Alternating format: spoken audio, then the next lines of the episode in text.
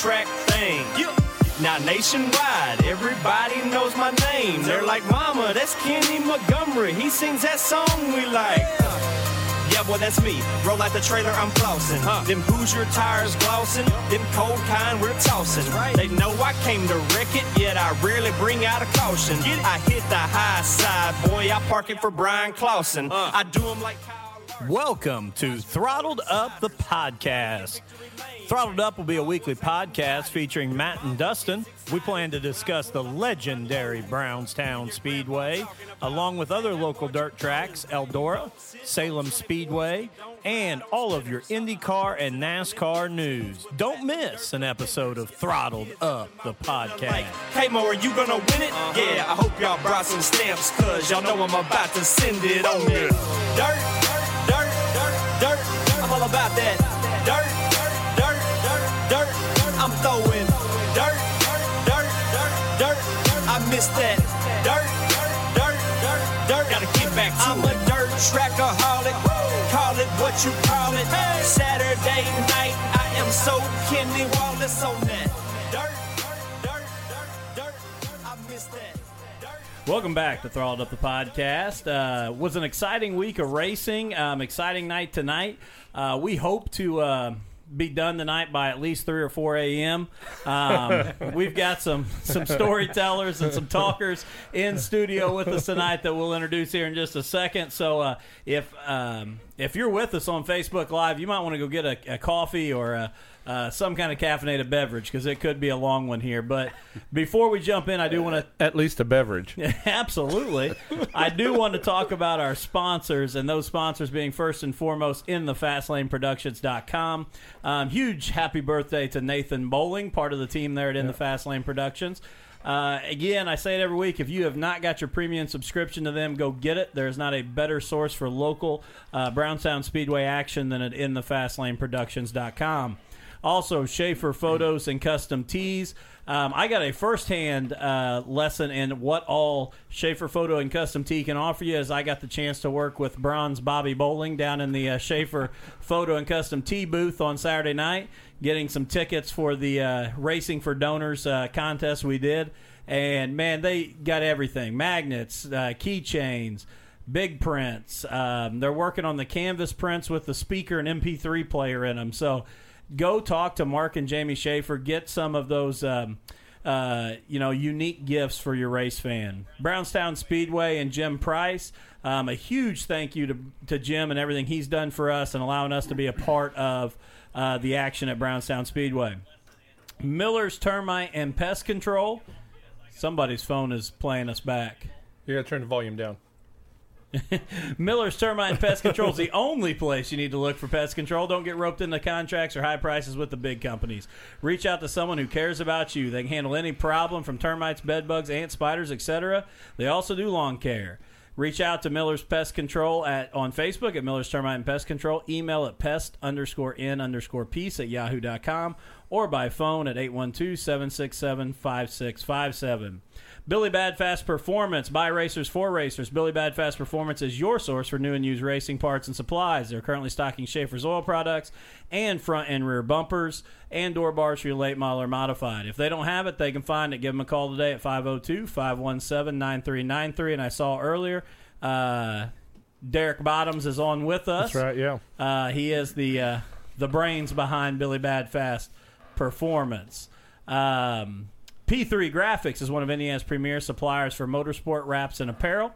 P3 Graphics offers great pricing along with some of the best customer service in the industry.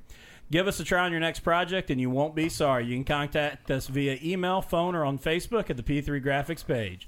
Find out more at www.p3graphics.com.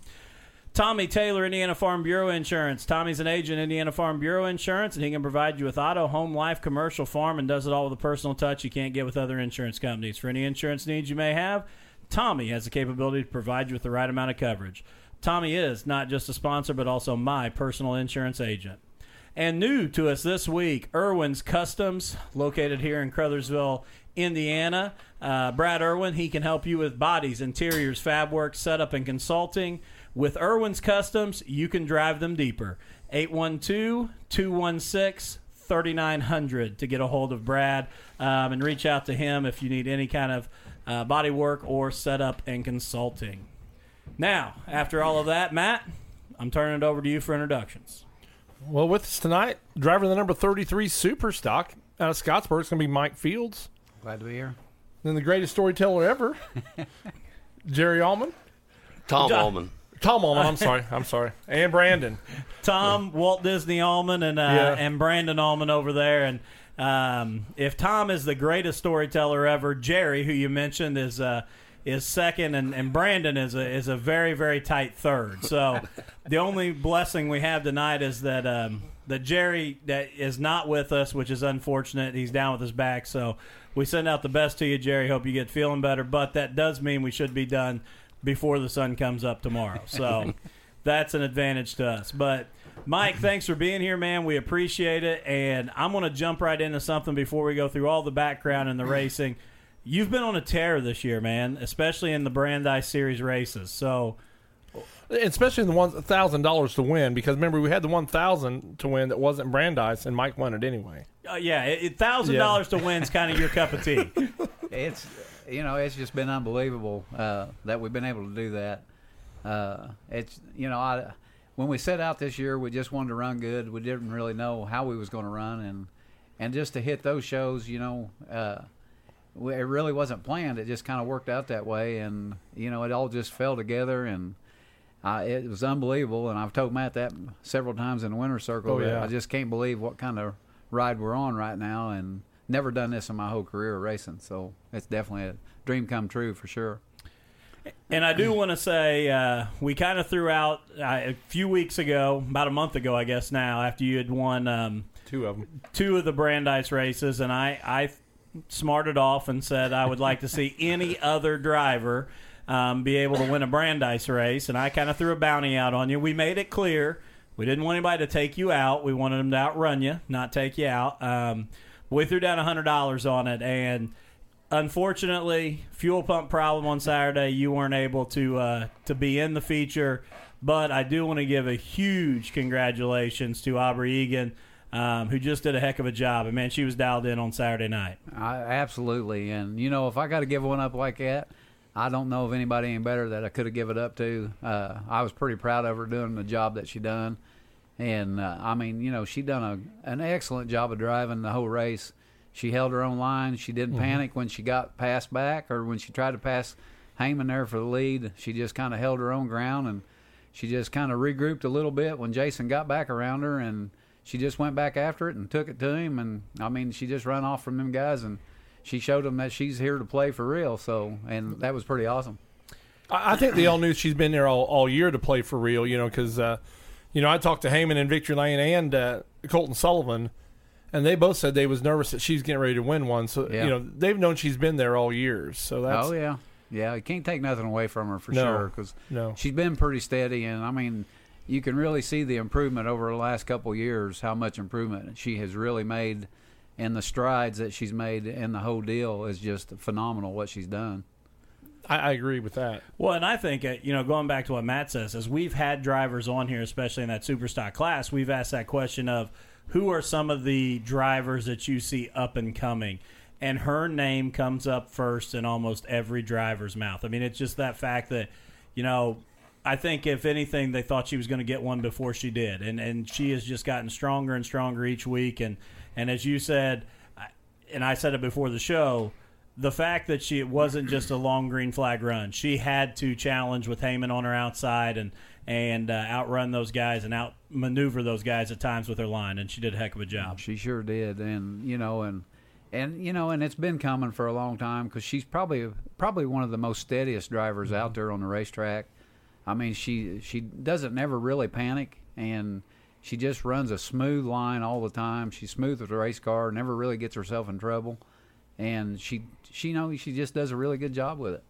And I want to say that I thought it was really cool when we were talking before the show, and you said, "Man, I was really cheering for her." You know, even though bad night for you, not what you wanted to happen, and and that's what we've talked so much on here for people who don't go to the dirt track races and don't understand the family aspect. Here, you've had a terrible night. You know, fuel pump goes out. You're out before the feature even starts, but you're over there cheering for Aubrey to get see her get her first feature win. I love seeing first time winners uh, because I mean it just gets it just gets everybody so excited, and it gets me excited when you do see first time winners because it just lets you know that the sport's still here, even though a lot of the people kind of give up on it a little bit. But there's people still coming to watch, and when they see first time winners, I think it just gets a more a little bit more excitement in it for people to come back to see who's going to win next or see if they can repeat as another winner. You know, so that's what I like to see. You know, we used to, Dustin brought up your uh, domination this this time. You know, we uh, you've been at the racetrack what eight times this year, and you've won six out of the eight. Yeah. The two you haven't won was mechanical issues both times. so. Absolutely. Well, I got tore up or one Right, night right. in the heat race, and then mechanical problems. Yeah, but you know, I, That's a dream season for for anybody, Mike. I mean, you know, to you know, I, I don't, I don't like to brag about the racing because it's such a humbling sport. I mean, you could be on top one minute, and just like Saturday night, I was on the bottom immediately, and was not expecting it at all. And uh, you know, and I kept telling everybody all along, you know, don't get too hyped up on this deal because it's going to come crashing down here before long. We're going to get beat. Something's going to happen, and then everybody's going to be all tore down about it because we did get beat or something. But you know, and I've never been one to brag about my racing because I always consider that we're pretty lucky and fortunate to be doing what we're doing, and I just don't take it for granted, you know. And just because we've won all these races this year, you know, I know how quick it can turn around and go the wrong way, and I've been on both ends of it. But this year here has definitely been a, a different year that I've ever experienced in my whole racing career. I mean, it, you know, I get excited, and and the Brandeis thing, stepping in on your guys' class, I think has had a lot more people realize what kind of race car drivers you guys are because, you know, people are watching more, and you know, the spotlight has been on you and your class a lot more, and I mean, you guys have produced every time we've had a thousand to win show, it's a show out there when you guys show. I mean, it's uh, to me, I think it's one of the better races of the night. You know, I, Absolutely. I mean, it's it's been good racing most of the time, you know. And I mean, I've had a lot of people tell me that I've been stinking it up a little bit, you know. And and I mean, I, you know, it's it's just kind of fell that way. And you know, it's not that. I mean, I try to win every time I show up at the racetrack. I, don't take me wrong, but I've always had the mentality that I don't care if I win or not. I just want to run good. right. So I don't I don't never take it for granted that I have won these races because you know I just want to run good and perform at- the best I can whether we win or we run 10th. As long as I pull off that racetrack and I feel like I give it the very best I can, then I'm happy when I go home. You know, and that's Yeah. what I that's what I look for every Saturday night when we roll out there. It's not about the winning. I just want to perform at my very best. And sometimes, you know, even the guy that that is on top, he doesn't perform at his best sometimes. They- Right. Everybody still makes mistakes out there, and it's not that it's ever intentional that you do make those mistakes. And a lot of people they don't they don't look at it that way. They think, well, he run over me tonight, and that really upset them. But you know, most of the time, everybody tries to drive as clean as they can. Yeah. And some nights you just don't have it. Some nights you're off a little bit, and it just that's just the way it goes. But you know, and I guess the age thing has probably taught me a little bit more than anything else to be really patient with everything that goes on out there. And you know, I've but I've always kind of been that type of driver to be kind of patient. Now, when I st- first started, I you know I couldn't even hardly keep it on the racetrack, and I didn't know if I was ever really cut out for this deal or not. But right. but it's come a mm. long ways, and you know, and it's just I've had a lot of good people help me over the years to really get me where I'm at. Well, and you brought up patience, and I'm just going to throw it out here. Knowing how good of a friend you are to Tom Allman, and me being a good friend to Brandon, being friends with the Allmans, you got to have patience because you're constantly waiting to get a word in. So that's probably over the years taught you a lot of that patience as well. There might be a lot of truth in that. He got me black flagged in my very first race that he ran. That was my first race. Your first race, yeah, you got me black flag. That was in 1979. Exactly, it was. Okay. Outside of these two, I was probably the only one in the room alive in 1979. I know that for a fact. and I was eight. We, we've brought it up before. I'm closer in age to your son than I am. to Yeah, you. I know. It's, that's why I like these guys being here. I'll just I'll just start this story out on that deal since you, since it got brought up. I, Dick Keithley had the marathon station there in Brownstown, and he had an old Ford Torino that was sitting out back. And I I decided I wanted to race because Tommy was racing. I thought, yeah, hell, if he can do this, I can do it too. so I spent I spent days out there behind this gas station working on this old car outside, and it had a free, it had an old three quarter ton rear end under it. It was an old Grand National car of some kind. And I worked out there for days working on this thing, got it ready, took it out to the racetrack, and I told Tommy, I said, because he started on the front row and I did too. I said, now wait on me. I said, so he kept waiting on me, but it made it look like he kept making it look like he was jumping the start. but it was because I wasn't taking off. And when we finally got to taking off here, I would drive off of turn one. I'd come back on turn two at, on the straightaway. I'd drive off over turn three. I'd come back on turn four. I'd drive right back off the other end. And when we got done that night, I said, This ain't for me. I said, I'm taking this car back to Dick and I'm giving it back to him. And I said, I ain't never doing this again. You just needed a half mile track. Yeah, that was the problem. I actually didn't get black flagged. I had to go to the tail, and of course I, I jumped all over Mike when I got back to the pits, and he goes, "You don't have to worry about me anymore." But here you are. You yeah, know. I know. Here we are. yeah. so that's how it all started for me, and then you know I don't know what ever happened, but it come back around. So Then we both had fly by you yeah, chassis. You had the second one, yeah, and I had the third one. yeah. Jay Deckard had the fourth one, hmm. and it just never did figure out. Me and Mike was never in the same heat race. Oh, really? And one night, he wins his heat race. I win mine. We're starting on the front row of the feature. And of course, you had to know my dad, and I know Roller had the great privilege of meeting him. One of the best ever. He said, Boys, he said, I'm just going to tell you one thing. If you guys touch those cars together out there or take each other out, you're both done.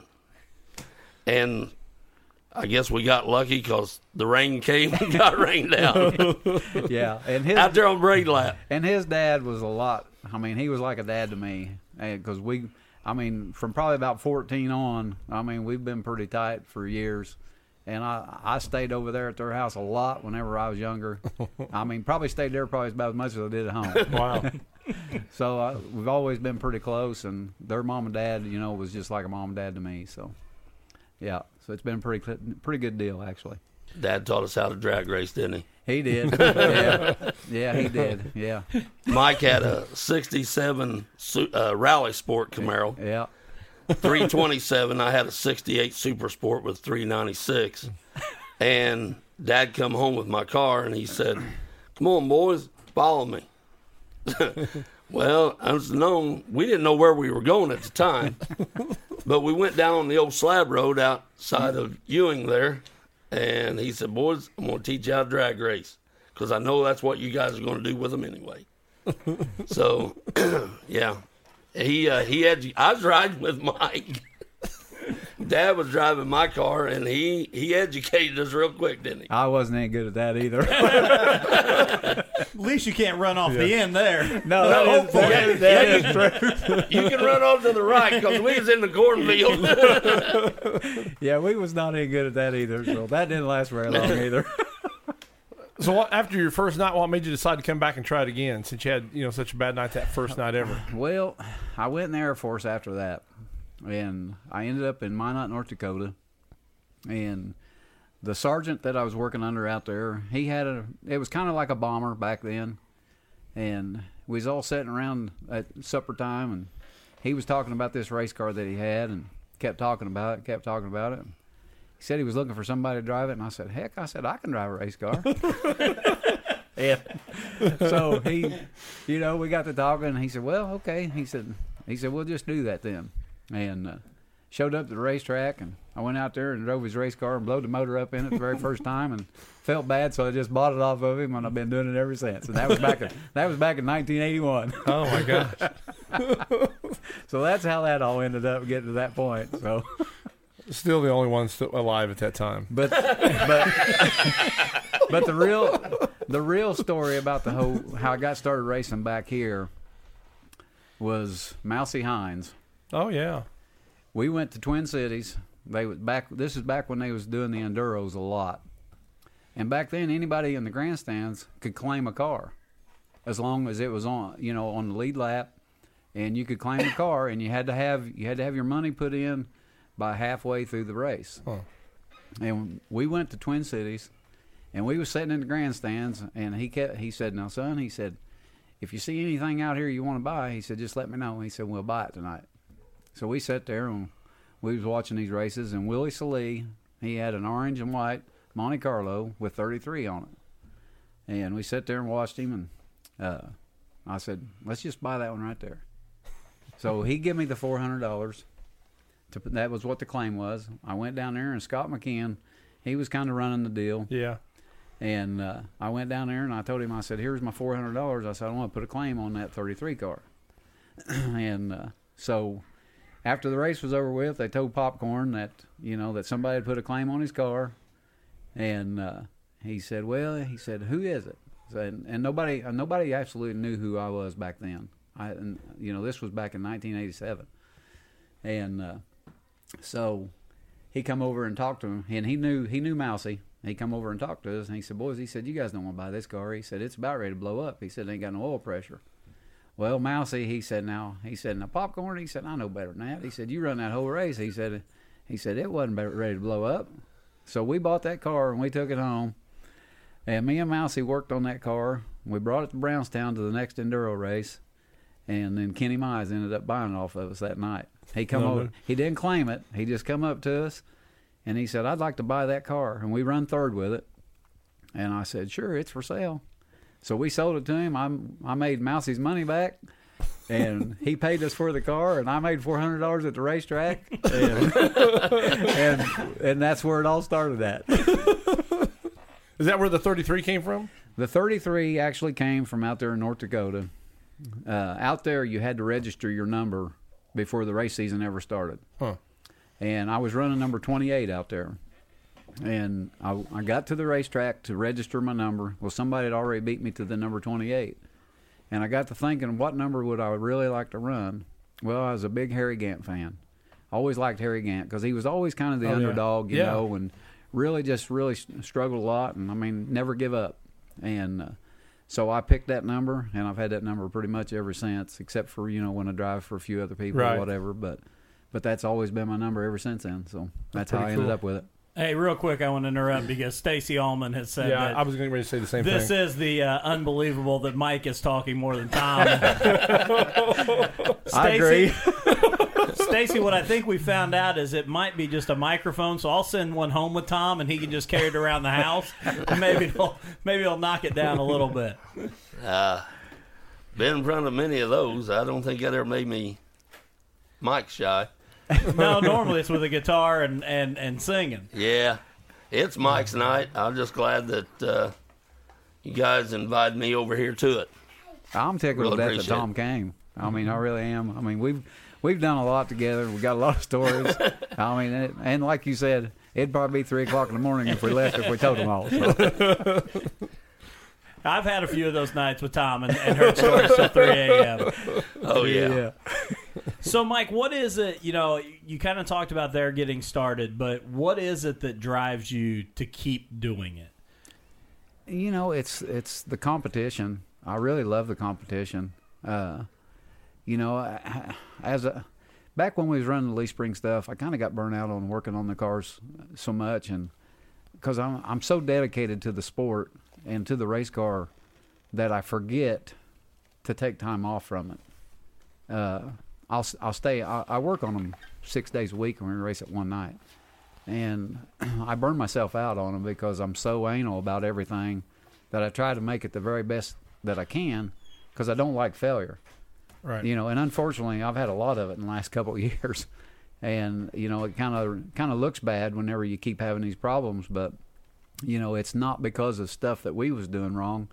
It's basically because of the product that we was buying. Uh, it just seems like you don't get you don't get the quality of product that we used to get years ago. Mm-hmm. and a lot of stuff years ago we had to make and we had to invent stuff and come up with things too that would work. Uh, but nowadays you just buy everything but it's really it's just the competition and, and the love of the sport that keeps me going. I mean i got out of it a few years ago and uh, and to be honest with you every saturday night i could tell when it was race time. Even though i hadn't been at the racetrack for probably three four years i could feel when it was race time. I never could get over that. And i tried to get over it but and i always had people trying to pull me back in and you know and i and i got pulled back in you know several years ago. And but it's just one of those things i just absolutely love it that much that i don't like to stay away from it very long Well, and I think one thing you just said there with, and, and it's something we've tried to, to get fans to understand is what we see on Saturday night is not the bulk of the work. Oh, it is no. Right. It is Sunday through Saturday. You know, it's Saturday until you load the trailer and go.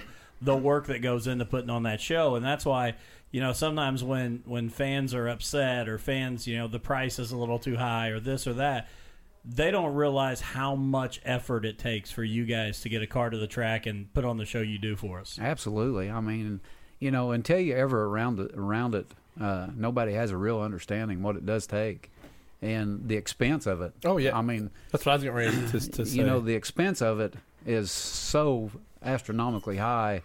You know what we race for prize money on Saturday night. People think you know that we're making a lot of money. We're really not making anything. I mean, we're lucky if we're just. Sometimes you get close to breaking even, but most of the time you never break even with this deal, and you spend way more than you ever make from it. But it's just because of the love of it, and that's why you keep coming back. And you know, like Dustin brought up, you know, that sometimes the fans get tore down by the the front gate price, but you guys all have to pay that. You know, the front gate price, the the pit gate price. You know, you got to buy your fuel, your tires, you know, whatever parts that you broke the week before, before you, the car even gets out on the racetrack. It, you know, it bothers us just as much as it does the fans what you pay to come in that front gate, right? whether they realize it or not. And even though that we're they think we're making money out there because we're racing, but that part of it really bothers us too. What we pay, but unfortunately, you know those prices have to kind of be there to be able to pay the money that's getting paid out on a weekly night. Oh, yeah. because Yeah. I mean, uh, you know they do pay. For, Brownstown is probably one of the best places to race as far as prize money goes most of the time, for uh, for all of us. yeah, I mean, just like this year, I've raced for more thousand dollar shows this year alone than I've ever raced for in my entire life of racing. I've never raced for this that many times. You know, usually it's maybe one or two a year, and Right. that's it. And most of the time, you know, I mean, most of the time you're lucky if you're racing for, you know, six hundred dollars is not very much money that you're picking up. right. Because I mean, you can spend that in one night at the racetrack if you buy tires, fuel, and your ways in. You know, I mean, like when I go every Saturday night, if I if me and my family go, it's 120 bucks just for me to go through the gate. Right. You know, and people don't understand that. And I I mean, I feel their pain when they go in the gate because it is tough to pay that kind of money. But you know, you got to love the sport to go. And honestly, I don't know what else you could really do to have that much fun and enjoyment out of something.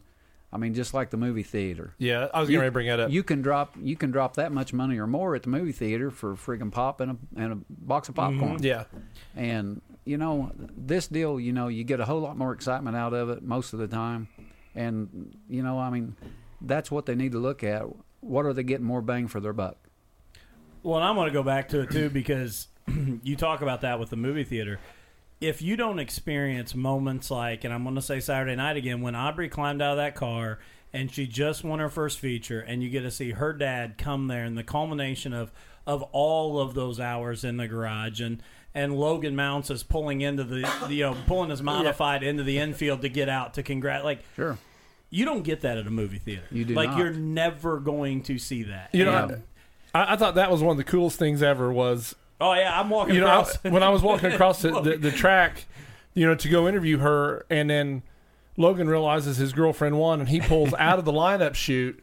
You know, pulls these modified. I mean, Yeah, it almost The- freaked me out because I wasn't ready for a car to be coming, and I'm like, "Whoa!" And Yeah. I saw who it was. So Yeah, I'm like that. That was very cool to me. That and you know the, the funny thing is, is uh, earlier that night in the pits, I talked to Logan. You know, before Logan was there, but nobody else. You know, because you guys were a little family back there across yeah. the, the bridge there, and uh, I said, I told him, I said, you know, if I if I won a, a bunch of money through the lottery or something, I said I'd probably grab two young kids like you and Aubrey and be like, let's go racing Right. and and he looked at me and and uh, you know probably the most stand up thing he ever said. He said, "I'd probably just look at you and say, spend it all on Aubrey. She's got more talent than I do." And for a guy to say that his girlfriend could probably outrace him, that's a stand up guy right there. That is. Yeah, you yeah. know. And uh, so I, I thought that was that was pretty cool. Well, I was just getting ready to tell you if you're going to do that, you probably need to buy him a new pair of shoes because he's going to have to fill some big ones here now. So pressure is on, that's exactly right. And I'm sure she won't rub that in at all. Not at all. Yeah. I'd already been in his phone and, and changed my name under my contact to feature winner. Absolutely. Every time I text him, it'd come up. So you Oh, know, and Brent Lee asked what happened to the car, and we'd already covered that. Brent, uh, you said it's a fuel pump, right, Mike? Fuel pump. Uh, the pin that holds the the lever, the fuel pump lever in, actually walked out of the side of the fuel pump and it dropped the lever off, and that's why it, that's why it quit. Yep. And I'm going to ask you because we've we've talked a lot about uh, Aubrey, Mike, but who are some of those others in the super stock class, or even in any class at Brownstown Speedway that that you see as these up and comers that that have that talent to to continue to drive the sport? Well, you know, Jason Heyman, you can't leave him out at all because you know he's been around. a- He's been around a long time now, but Yeah. you know he's still a young guy, so he's still going to be here. Hopefully, he's going to be here a while yet. He keeps telling me that he's not going to be, but I like to think that he's going to be because I mean he's pretty competitive. And you got Colton Sullivan, you know, he's a young kid just coming along, and you know I really look for him to be around a long time. Now, whether he stays in this class or he moves on, you know, uh, it, that's going to be yet to be seen. But he's really good. You got that Josh Devine. He's he's going to be really Yes. good. Uh, you know, there's. It's hard for me to think of everybody. Um, you know, of course, Aubrey. Um, I I don't know. Uh, there's so many good guys out there that I race against every week. You know, Jack Fry. He's he's an older guy, but he still does a good job every week. Uh, you know, you got. Oh, my mind's blank. it's all right. It, it, it, It's always a is, very it always is when you got to think competitive about it. class. Yeah. it's, it, it's easier whenever you're sitting out there at the racetrack because then you know everybody and you can think of it right off the bat. But yeah. you guys put me on the spot here trying to make me think of everybody. Well, it's kind of like it, and and we laugh because the, when we did the fair show or the fair uh, podcast with Tyler Kane, and we were standing there next to the double seater from Brownstown Speedway, and he immediately, when we asked his sponsors, turned and looked at the car and started reading them off, even though none of his sponsors Yeah. were listed there. And he actually was, looked all point, he was pointing at the Yeah. car. It was like he was in Victory Lane. It was like, yep, and this one, and th- and I'm like, it's That's- just muscle memory. That's pretty funny. You know, in that that crate class, there's a lot of good drivers there in that class. You know, uh, hopefully some of those guys will get to move to a super late model eventually. You know, the modifieds, there's some good guys there. You know, you you got Matt Boatnick. You know, he's been around a long time, but he's still young. You know, he's going to be here for a while too, And he's raced about everything. You know, Matt's been in about every class that, Yeah. that we offer. and he does a good job in everything he gets in. You know, he's and you got Ryan Thomas. You know, he's going to be here a while. Mm-hmm. There's just so many. There's so much talent at this racetrack, and you know, it's just it's just hard to believe that there's that much talent in one racetrack, and there really is. Because I mean, a lot of these guys, you know, like Jeremy Owens. I mean, that guy. I mean, he gets up on the wheel and he can really hustle a race car around the top of the racetrack. And you know, Earl Plessinger. You know, that guy. That guy helped me a lot. The Boatnicks helped me a lot too. Earl Earl probably him and Clifton Barron are probably the two guys that probably helped me get to the driving status that I have now and made me a better driver. Uh, and it, it all come together because I was, I was I was running a fly by you car at the time, and Earl wanted to help me, and but he wouldn't come right and ask right out and ask me, so he sent Clifton out, Clifton Barron. If everybody remembers I, I Clifton can Barron, remember him. Yeah. running the bombers and, and the super stocks. And so Clifton come out and asked me, and I said, well, maybe I can do a little bit of what I'm doing with, with the Boatnicks, and maybe I can do a little bit of what Earl's doing. Well, he goes back and tells Earl, and Clifton comes back the next day, and Earl said, no, it's either all one way or nothing. And I said, well, I said, let's just do it all then. So we changed everything on the car, and I got better. And then he started talking to me about how to drive the racetrack. And, you know, and, and honestly, I really didn't understand a lot about racing for a long time. And I, I won a lot of races, but I still didn't understand what was going on with the car. I, I didn't know much. And, but I, I probably learned more about the race car in probably the last, probably the last 10 years. I, I everything started clicking a little bit better. And, uh, I have a lot better understanding about what, what's going on with these super stocks. Now, you get me out of that, I'm pretty lost when it comes. to, you know, you get into the the four bar stuff and the late model stuff. I get I get pretty screwed up because it seems like everything works in reverse on them things Yeah, and what it, it- does yeah. on on the others. And uh, so you know, I I got to credit them guys a lot, and I, I got to credit Tommy and Jerry because I mean we done a lot together with racing, and we helped each other a lot. And without all that help, you know, over the years, I don't know that I would be doing what I'm doing right now, uh, especially the way I drive. Because I mean, I've had a lot of people tell me this is what you need to do. You're not driving the corner right. Don't drive in deep enough. You know, and for years I wouldn't get off the bottom of the racetrack. I was scared to death to get off the bottom. And Except for that first race, you drove right off the top. I did. maybe that. Maybe that's that's why. There's a little PTSD from that first race. yeah. And uh, so you know, it took me till probably oh, I when I had that modified, that was probably the first time at Brownstown that I actually got up on the top of the racetrack and I ran that whole race on the top of the racetrack, and that's when I figured out I could run the top of the racetrack. I wasn't scared of it anymore. I tried to get you up there a long You time did. before that. he he did. I mean, he kept telling me all along, get off the bottom, get off the bottom, but I just could not ever do it. And once I found it, you know, it got a little easier to run the top. And it's it's a fine line up there to run that top, and you know, you you really have to walk the edge to to be good up there. And and a lot of people can't do it, and it's hard to find that edge. Oh yeah. And it, and you know when you get up there, it might take a lap or two before you do find it. But once you find it, I mean, it seems like you can just hit it right every time, and it's just it's just one of those things. There was a time though in the '90s that Brownstown was kind of a bottom-fed track. You know, It was. There was a Yeah. time that the, the fast way around Brownstown was on the bottom of the racetrack. Yeah, absolutely. I remember his first heat race that he won. Uh, we was parked right next to him, and uh, I told Aaron, I said, "Do this to his air pressures right before he goes out on the rear." And Aaron said he'll kill me if something happens. I said, "I'll take the blame for it." I said, "Just do what I told you to do." He come in, he goes, "I'll never forget." He goes, Man, we found it. He said that car stuck like glue. It wasn't skating out away from me. And then he come in and he goes, Aaron, get that tire, get that car jacked up. The left rear tire's flat. Well, it was only sitting there holding about five, six pound air in it, and Mike was used to what, 13, 14 pound air in it. Yeah. Of course, back then that's the way the cars we ran them that way. Now it's it's a lot different, but uh, we've we we've had a lot of fun throughout the years. Oh yeah, absolutely. Razzing. That's what it's all about. I know when I had the fly by you car built, I was rebuilding my garage, and uh, Mike pulled it off somehow. Uh, licked the rubber where he worked, let me store my car in their shop where his car was stored for uh, about four months while that was going on, and uh, that's just kind of camaraderie we had.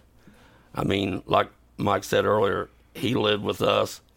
He's a he's more of a brother to me than he is ever a friend.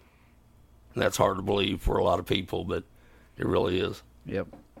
Well, and I've given the Allmans a really hard time tonight, which won't stop at any point. But uh, but I will give them this: there, there's not a better bunch of guys if you need something. They'll uh, That's they're the truth. They're the quickest to give you the shirt off your their back and help you out, and they're there for you at all times. So um, I will definitely say that about about all of them: Tom, Yep. Jer- Jerry, and Brandon, and and Ta when when he was with us the same exact way. So. Yep.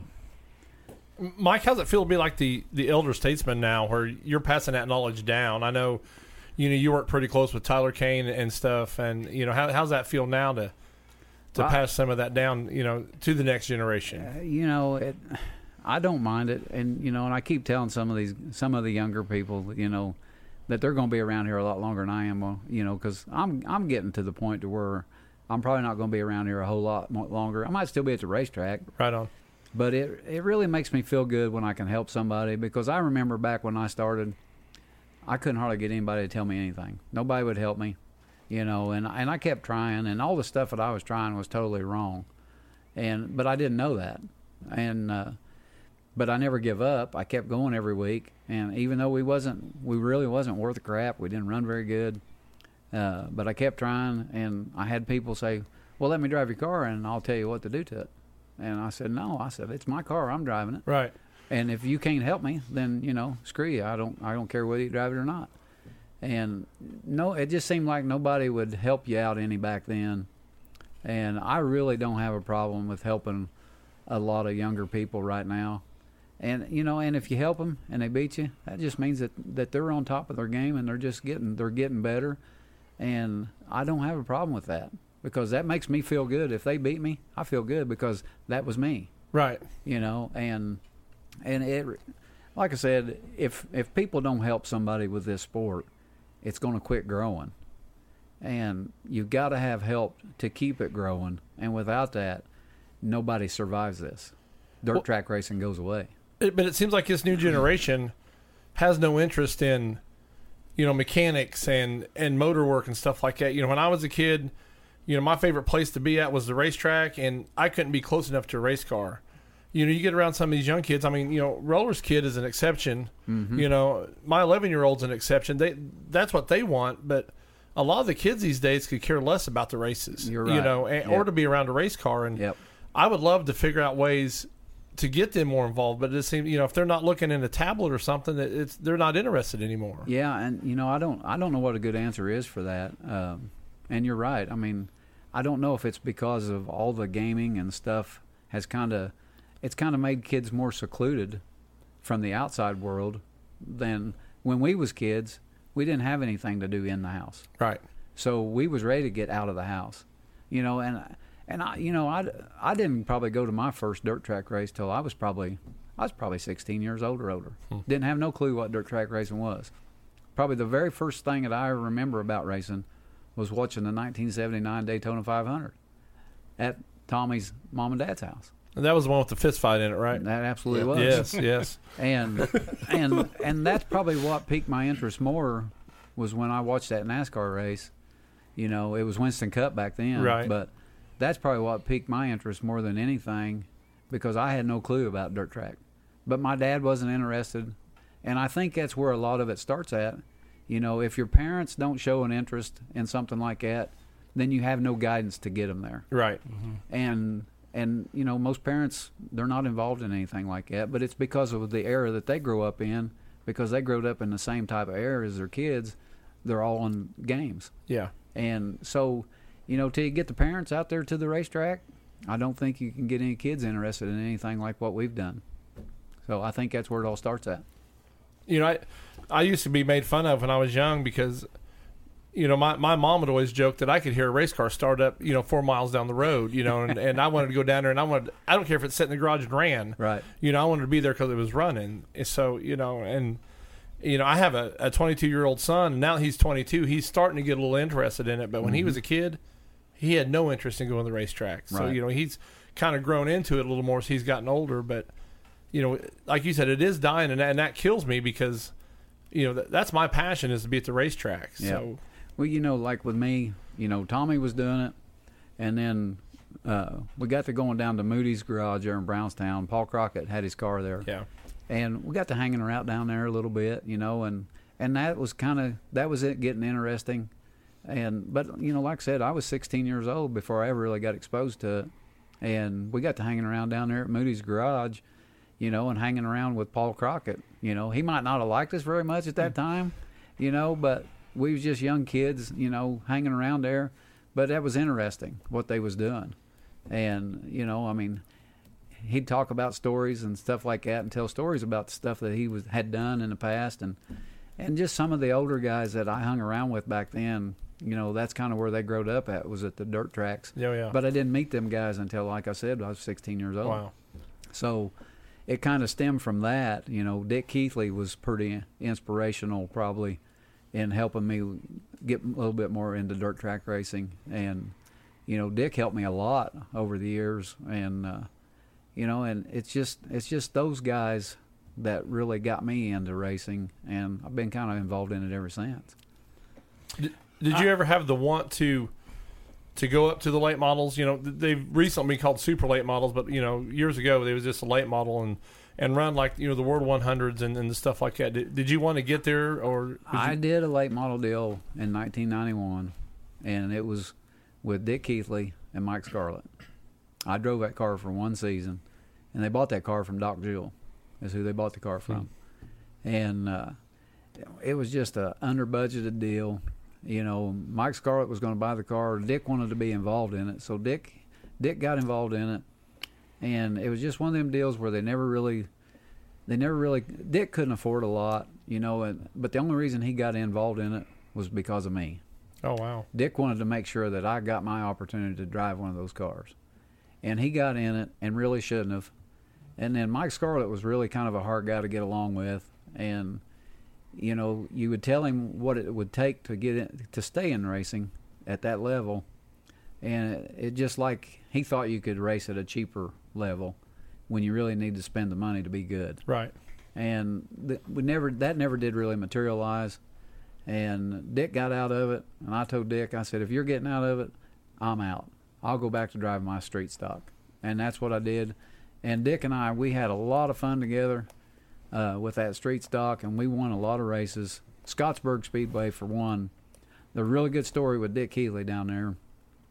We got down there one night and went over to line up for the feature, come out on the racetrack, and the throttle linkage fell off. The bolt come out and the throttle linkage fell off. Well, I get back to the pits and Dick gets in there and he takes duct tape and he duct tapes this throttle linkage to the throttle pedal. And I don't know how many rounds he went around it. And when I pulled back out on the racetrack, they was getting ready to come into turn three when I pulled out on the front straightaway, and they was taking the green flag. Oh my gosh, We drove from the back and caught them, and won that race. And Dick, everybody kept telling me, they said, thank God that race is over because we thought Dick was going to have a heart attack. They said he made more laps up and down that back straightaway fen- fence wall, waiting for that race to get over because he kept knowing that duct tape was going to break. but we won the race, and, and when we got done, Dick, he just kind of sat down on the ground and he said, I'll tell you what. He said, I think I turned more laps than you did out there. And I, I got to interrupt real quick because I got called out on Facebook, and I'm I'm going to make sure that I don't get in any more trouble than I already have. But Paige Allman called me out for just saying how good the Allman men were, and I have to say how good the Allman women are. Um, Stacy and Paige also. That's true. And I gotta say, Stacy's done. Stacy's Stacy saved me several times, so I got to make sure that I, I give Stacy a shout out there. So yeah, I, she's definitely paid her dues. yeah, I don't want to get in any trouble later on, so I had to make sure I, I, I gave them a, a shout out there. So yeah. Mike brought up something a minute ago. Uh, one of my very first times actually going to help Paul Crockett at the racetrack, who was probably my number one mentor at the time. Uh, y'all know Bronze Bobby. oh yeah, Paul was very bad about wanting to change tires, gears 15 times between the fast heat race and feature. And one night, Bobby was the elected one to changing the gears, and a guy by the name of Jim Marshall come in and he said, Paul's going to be late. He's going to be late for the feature, boys. He's got to go. Just as Bobby got the last bolt tightened, Jim walked over and just grabbed the jack. And I know Bobby, I hope you're listening. I know he'll remember it. When that car slammed down, it knocked Bobby out cold as a cucumber. and poor old Moody Regal, he was he thought it killed him. He said, Run, get the ambulance. And let me tell you, Paul pitted right inside the pit gate. That's a long run. That's a long run all the way over there. Yeah, I actually, I'll tell you what. You talk about a history lesson. I wish I'd have brought my portable recorder because sitting in the Schaeffer Photo and Custom Tea booth on Saturday night with with Bobby, at any point in time we didn't have somebody, I got a story, and it was it was. I mean, honestly, one of the coolest things ever because um, he has a wealth of knowledge that is is unmatched anywhere. Because it was so it was really yeah. fun. Yeah, I used to work with Bobby. We worked at Rose Acres together, and I'll tell you what, he is hilarious. He's a funny guy. He's hilarious, and there isn't anything that he won't do. you know, I just kind of want to point out, uh, maybe people that ain't real familiar with the dirt racing, how big of a deal Paul Crockett was.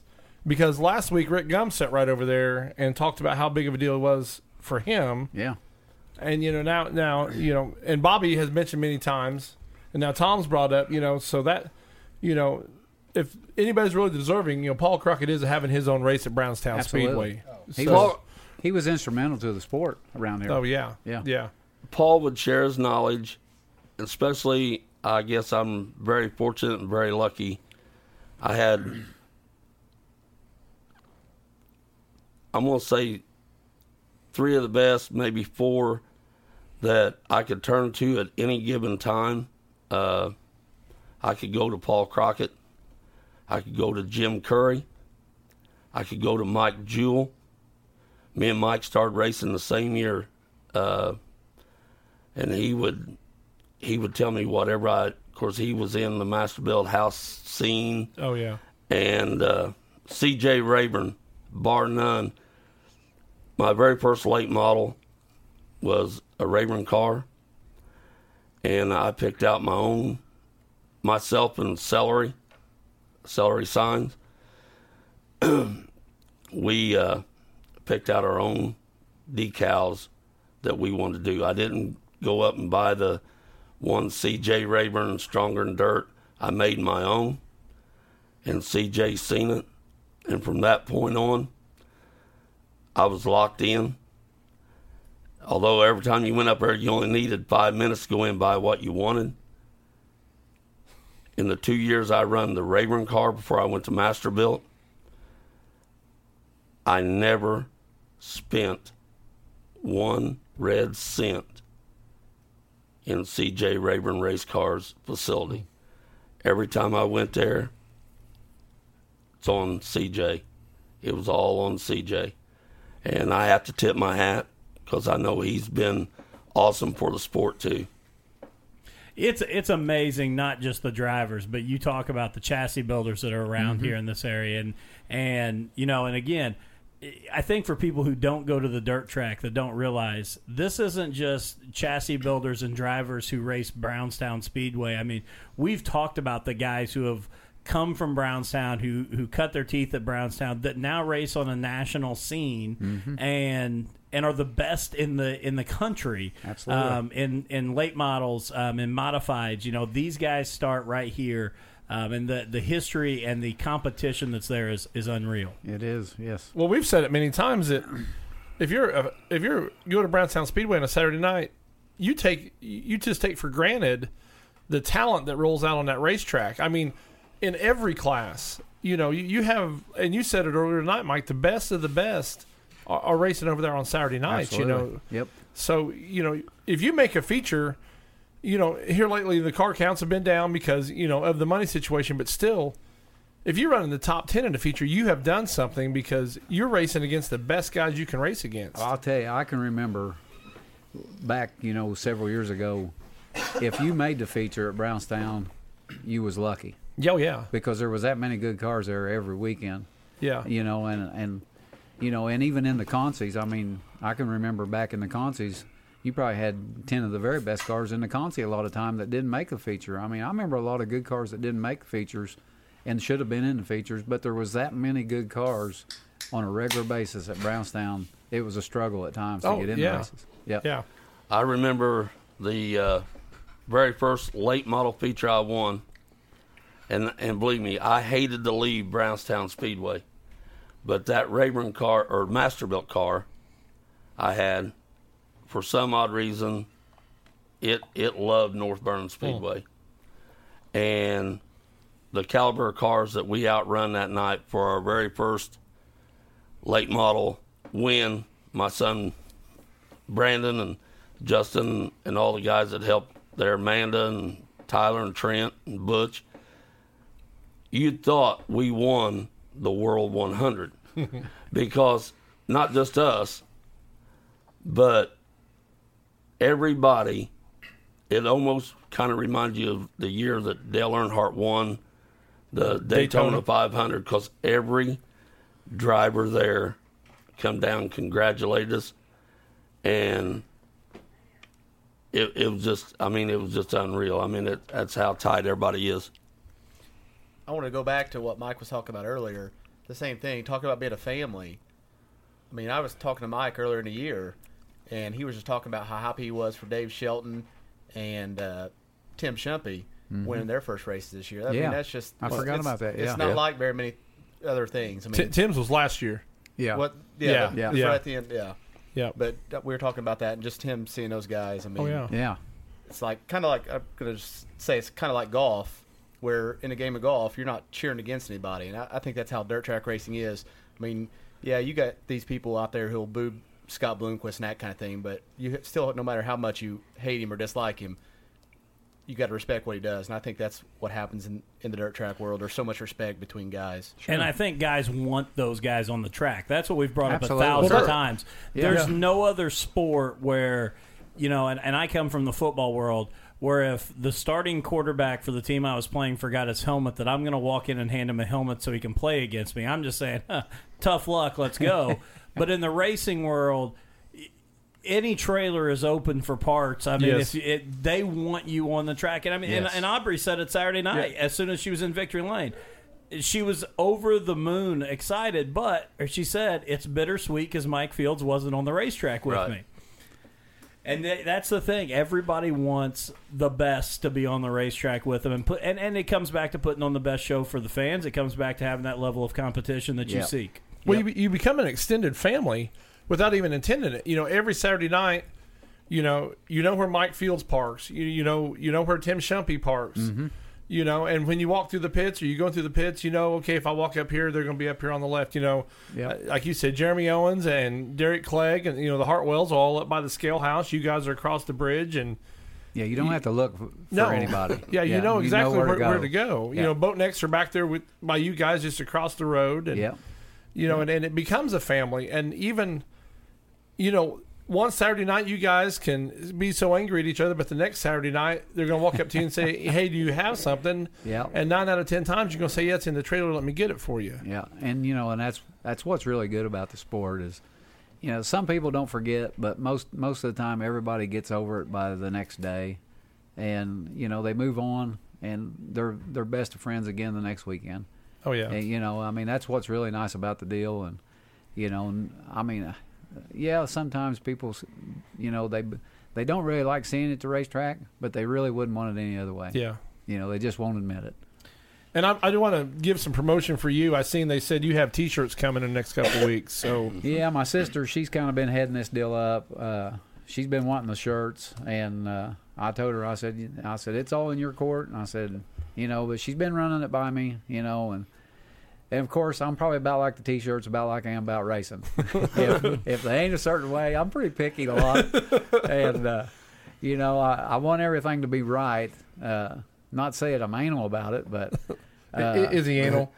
Oh yeah. Well, now I, I he doesn't know yes. he doesn't know this, but I seen the design already. he doesn't know that, but I I fell on it uh, by accident.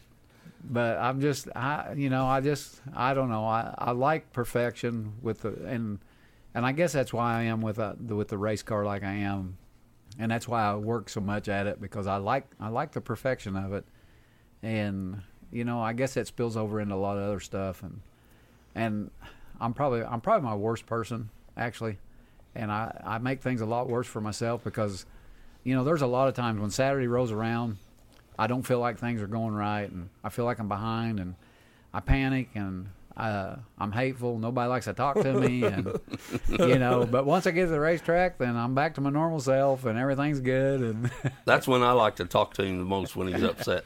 Well, you- you know, Dustin laid claim early on in the year that he thought Jeremy Owens had the best looking race car at the racetrack, and I have remained neutral. But since you're on the show now, I got to say, every week when you roll out, I always compliment that that is a great looking car you got this year. So I will probably step out, Dustin, and All say right, you said you had to stay neutral. Mike Fields has the best looking race cars. So He has a great looking race car, but I'm not going to change. And I've already been under pressure from the Jack Fry Racing team that I, and was was called out right after I said Owens. But I'm I'm staying with Jeremy Owens as my my favorite race car at the track. But Well, you know- Mike has a great looking race car. I think the reason I'll your car reminds me back when I was a kid. Mm-hmm. You know, the, the dark car with all the sponsors on it, and then the bright number. You know that that. I think I just go back to a time, you know, as a kid sitting in the grandstands when those cars roll out because those are my heroes. right. You know, and Well, I, I I'm gonna have to thank Chip Slagle for the way the car really looks. Uh, he really liked the fluorescent red, and I I never really was big on bright colors. And he kept on me there, and he said he said, "What do you think about the fluorescent red?" Well, we put it on there last year, and we really didn't get to show it off much last year. Right. What we had, and the more it was on the car, and the more I looked at it, the more I liked it. So uh, this winter, uh, I'm on Twitter, and Rocket sent out a tweet there, and they had these fluorescent spoilers that they had just come out with, and well, they just so happened to have a the fluorescent red. And I told Tyler, I said, when we go down there, I said in January, I said I'm buying one of them spoilers. so we bought one, and I brought it back, and I put it on the car, and I think that just kind of capped the whole deal. Oh, yeah. because I think the car looks 100 percent better with that spoiler on it. oh So- yeah, I agree. So but Chip Slagle is the one that really come up with the bright colors on the car. I was going to bring him up too for you know for our show ran out because uh, I know you think him first and foremost every time. You know that uh, you know he's really stepped up and he's helped you out and you know because I, I think without him you you probably wouldn't be the caliber of equipment you have this year. Probably So- not. You know, uh, you know that all stemmed back to Alan and Tyler Kane. You know, they approached me there five years ago. I think it was five years ago. I don't really, I can't remember. I, I forget Close. time sometimes, but you know, they approached me to come and help them, and you know, to try to get Tyler better. And we, I went out there, and they said, you know, they said we're going to build another car, and you can drive when you want to, because I really didn't want to get back into the racing every weekend. Uh, and uh, so I went out there and we started digging in, and you know, and we all worked together very well out there, and we got Tyler where he needed to be in the super stocks, and it wasn't me just by myself; it was all three of us that done that whole deal, and I mean, we improved Tyler a hundred percent, and you know, he got where he wanted to be, and he was able to move on what he wanted to do and without them, you know, I wouldn't I wouldn't be in this deal with Chip because Chip come down there and bought a car off of Tyler. Huh. And when Chip was there, he said, "Now if you or Tyler ever want to drive this car, he said just get a hold of me." And he said, "We'll see what we can do." So the winter rolled by, and the next spring, uh, I was sitting with uh, Todd Snyder and Terry Miller, and I said, "I think I'm gonna I think I'm gonna call Chip see if I can drive that car." And because the Patman race was getting ready to come up, and I called him up, and I mean, I had never ch- met Chip in my entire life until he bought that car.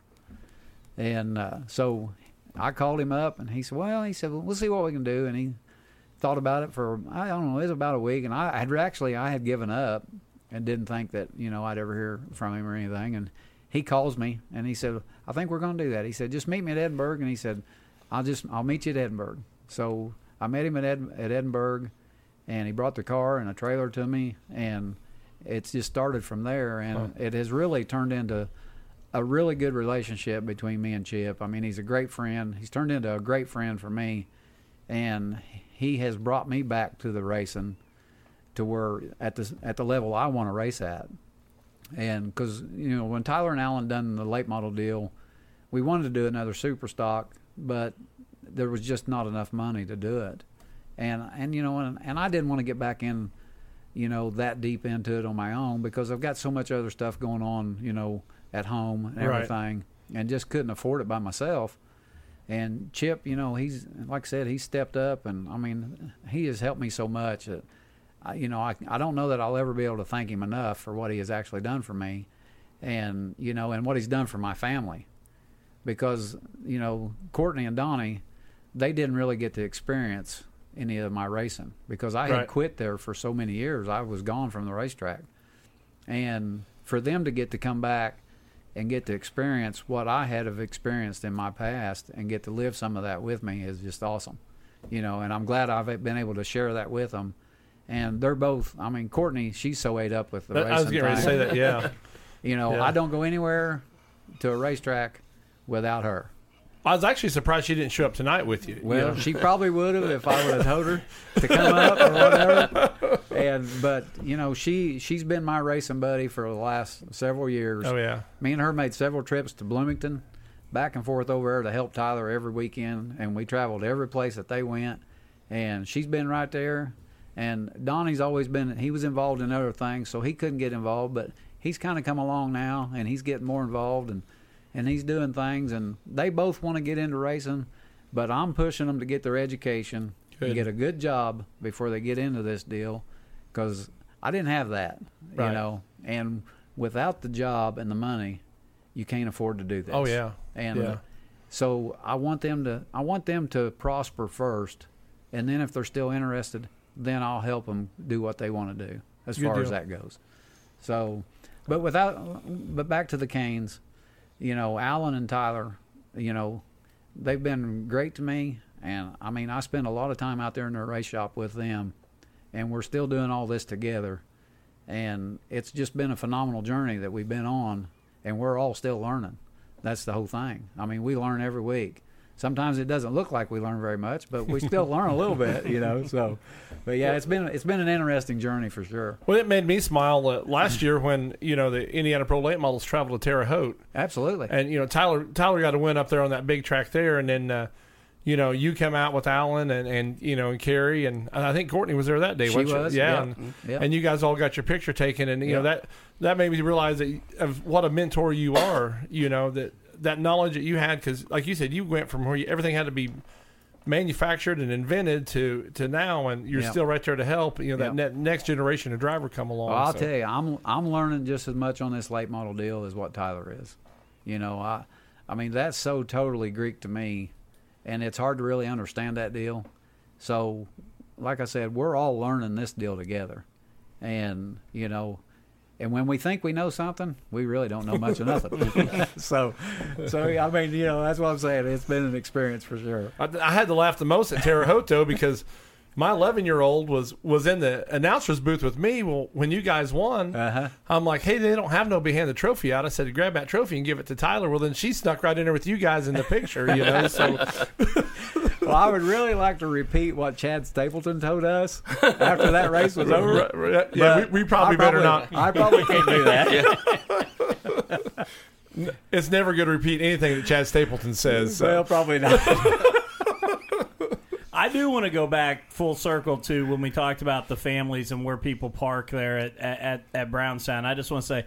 I've I've been there early enough to be in the uh, the draw shack, and it's so funny to me when some of the the first timers at Brownstown come up because they always ask, you know, well, I, I'm driving this. Is there a certain place I need to park? And you know, obviously at Brownstown, there's not kind of that hierarchy of where, but so you say no, but as you say no, you're like, No, there really is, but Yeah. it doesn't Yeah. matter what car you're driving. So don't go here or here or here.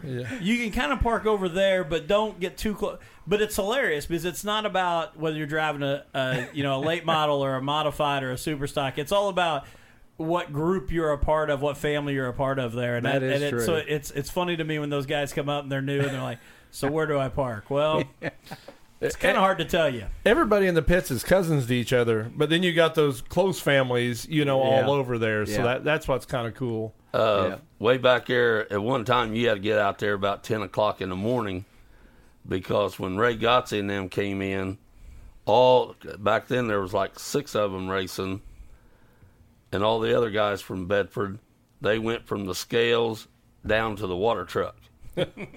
and it'd be taped off or set out with tires and wheels if you you just I think the only other guys that got in uh, over there was uh, Rick Hines, I think.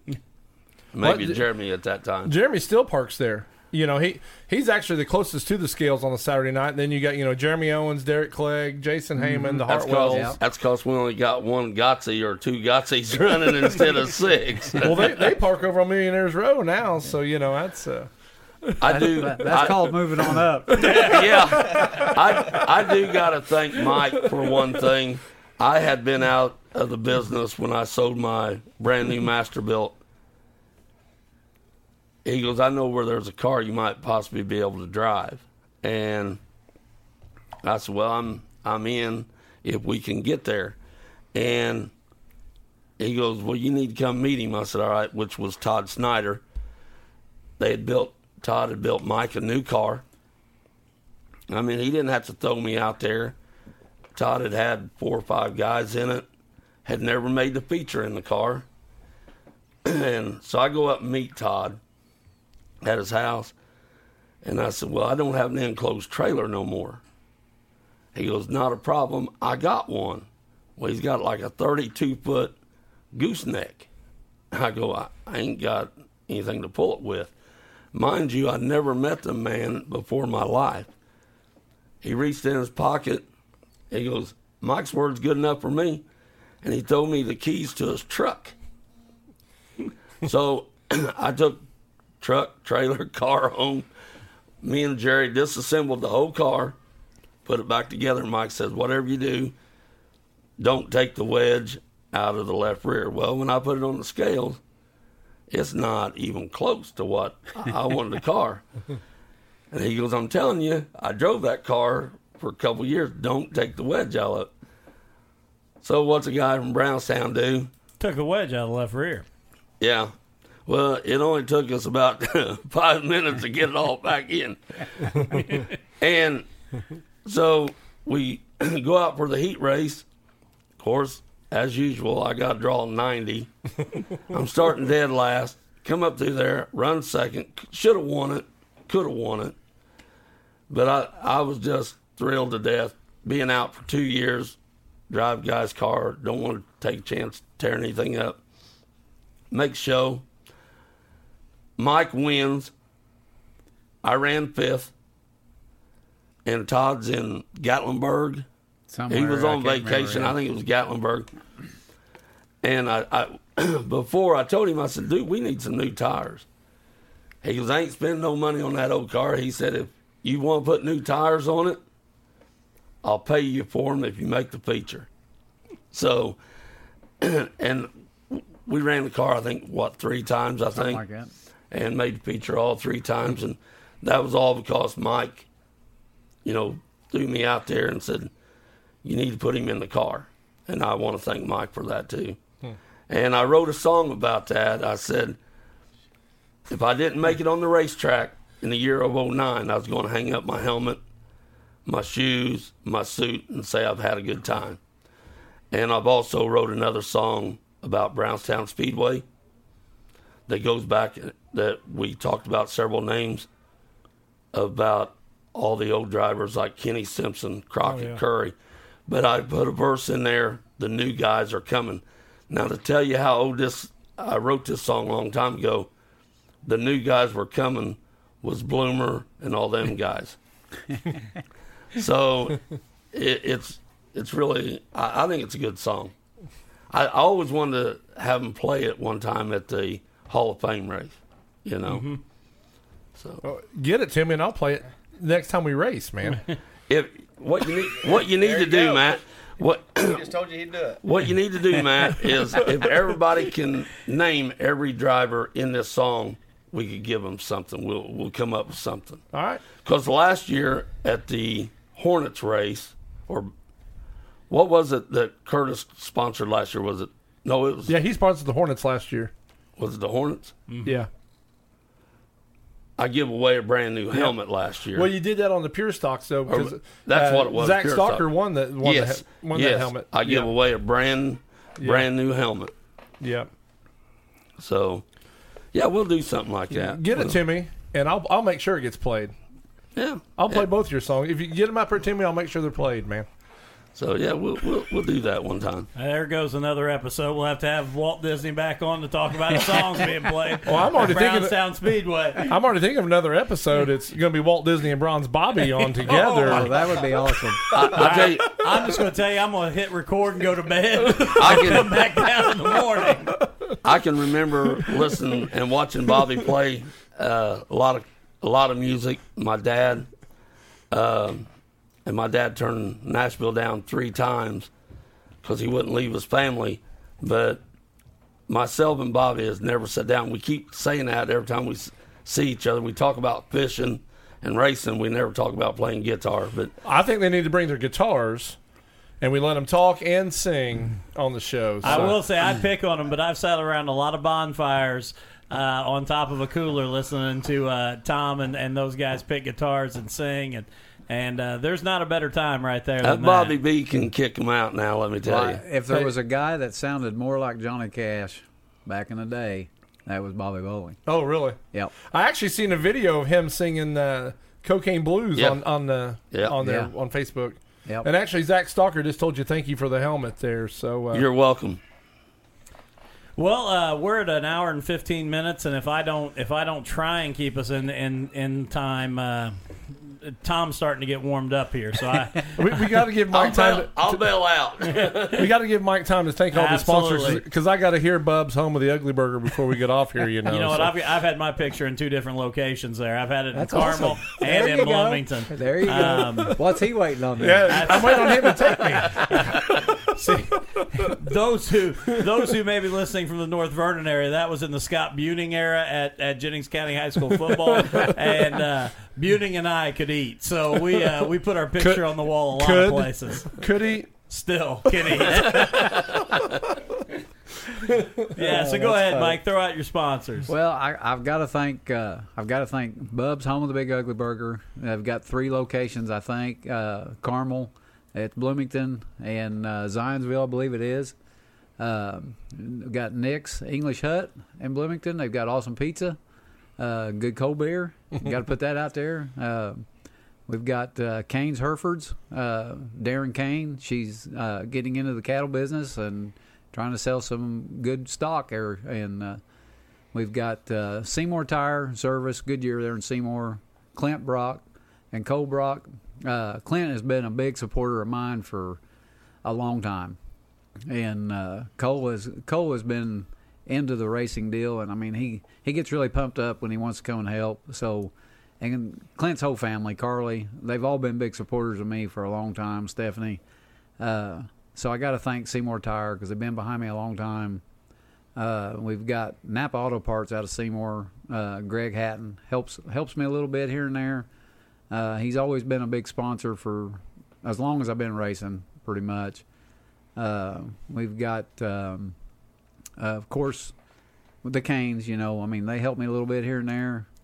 Uh, Chip Slagle, he's the biggest sponsor I got. Uh, he's got a lawn care business in Carmel, and he does an awesome job. He does a lot of work with uh, that area. So that's Hoosier Lawn Care.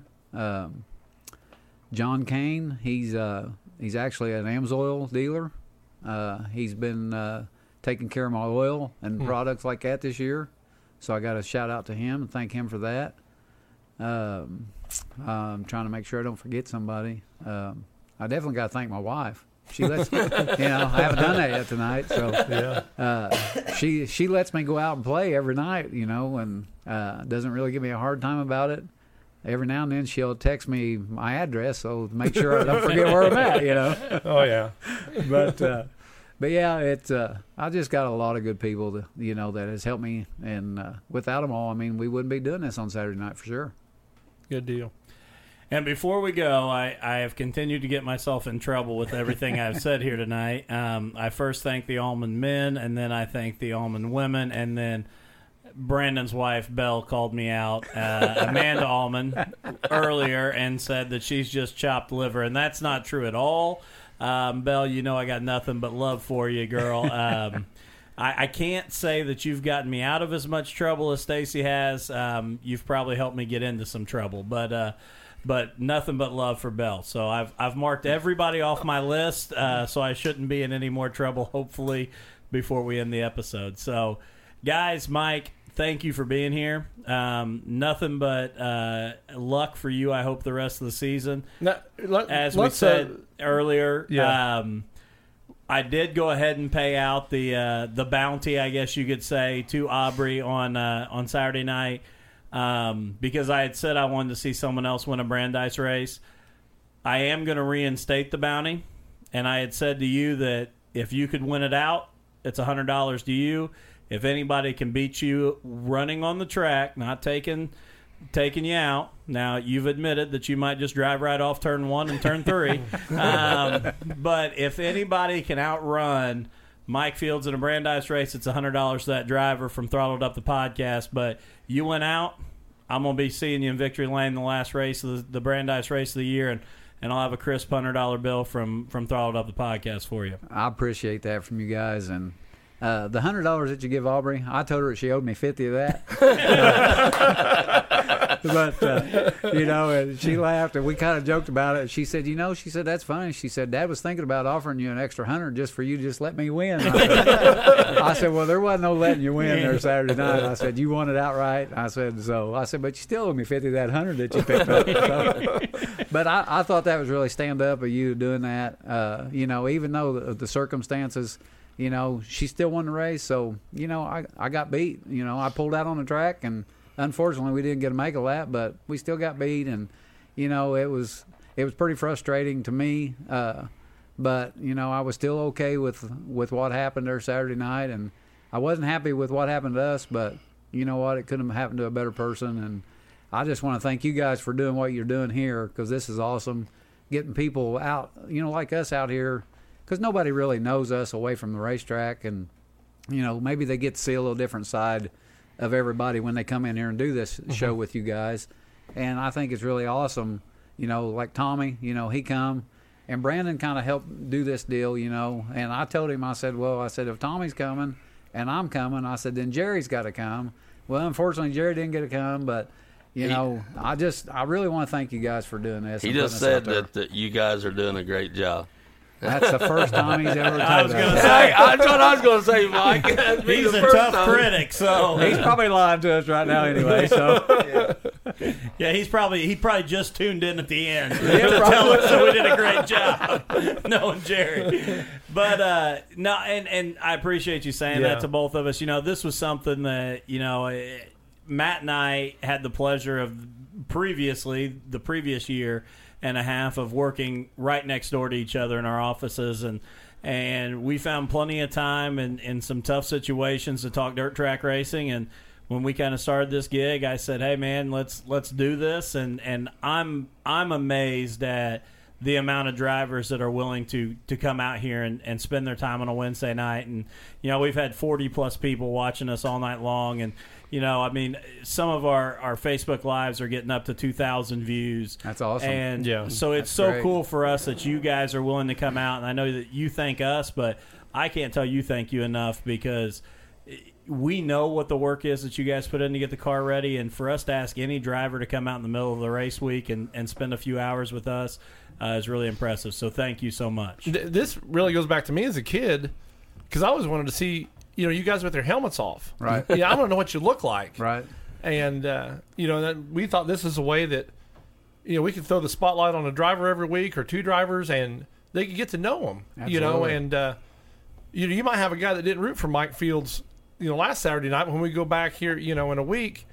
After they maybe see your interview, like I, I like that guy, Mm-hmm. Right. You know, where everybody, every other driver we've had on there. So yeah, Yeah. that that was our our idea was to spotlight you guys and try to bring this thing up and you know make make the racing thing uh you know more in the spotlight. And You I- wanted every driver to take their helmet off, and since we've added cameras, every viewer wants us to put helmets on. Oh, I, that, that's been my whole life, man. Well, I, you know, I've been out of the seat for a few years now, but I'm still in the grandstands most of the time.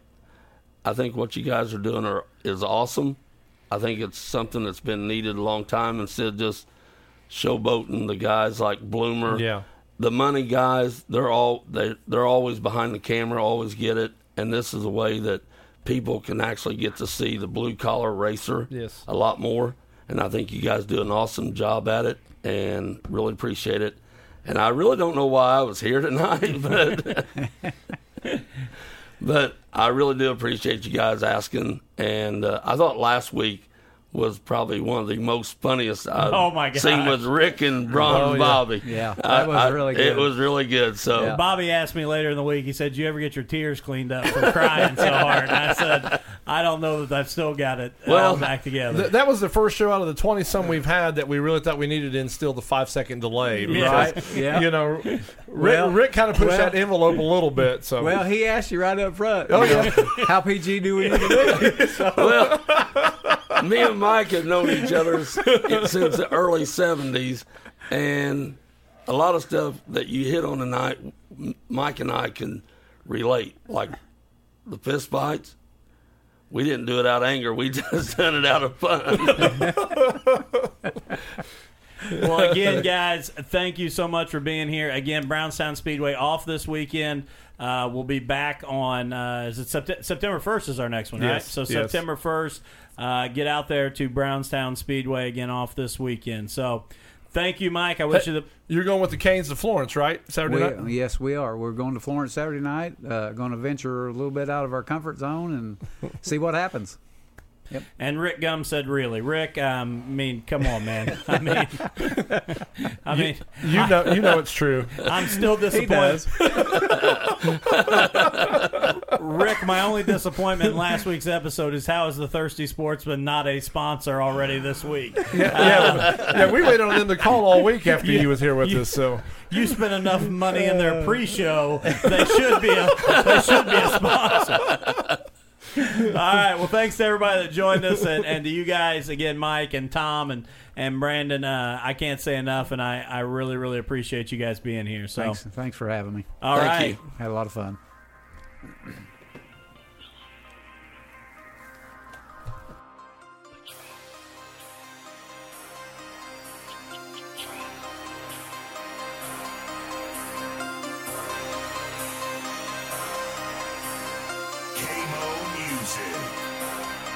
I'm from that dirt, dirt, dirt, dirt. I'm all about that dirt, dirt, dirt, dirt. I'm throwing dirt, dirt, dirt, dirt. I miss that dirt, dirt, dirt, dirt. Gotta get back to I'm it. a dirt trackaholic. Call it what you call it. Saturday night, I am so Kenny Wallace on that dirt, dirt, dirt, dirt. I miss that dirt, dirt, dirt, dirt. Gotta get back to it. I've been the Kenny Wallace of the rap game. Ever since I hit him with that dirt track thing.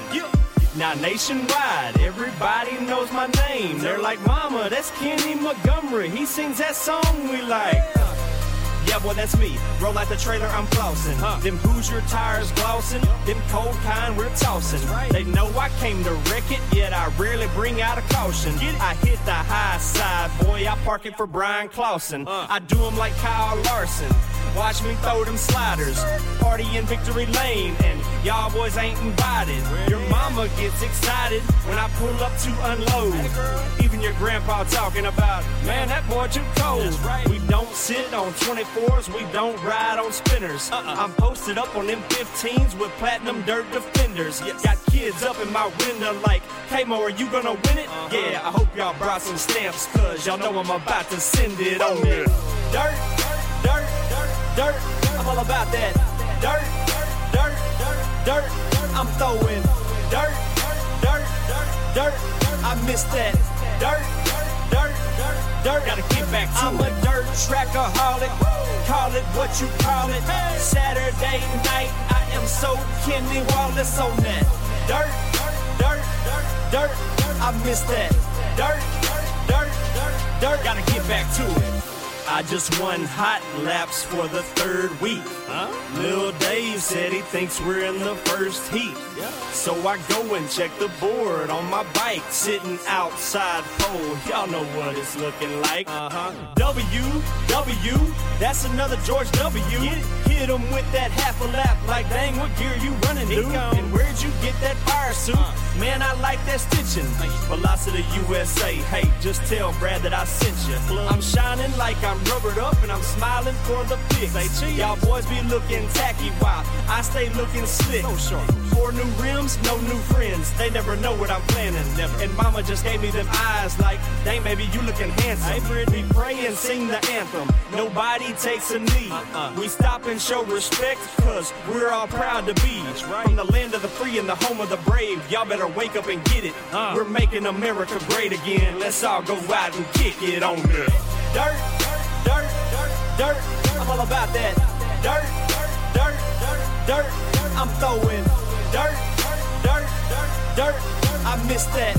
Dirt, dirt, dirt, dirt. Gotta get back to I'm it. a dirt trackaholic. Call it what you call it. Saturday night, I am so Kenny Wallace on that. Dirt, dirt, dirt, dirt. I miss that. Dirt, dirt, dirt, dirt. Gotta get back to it.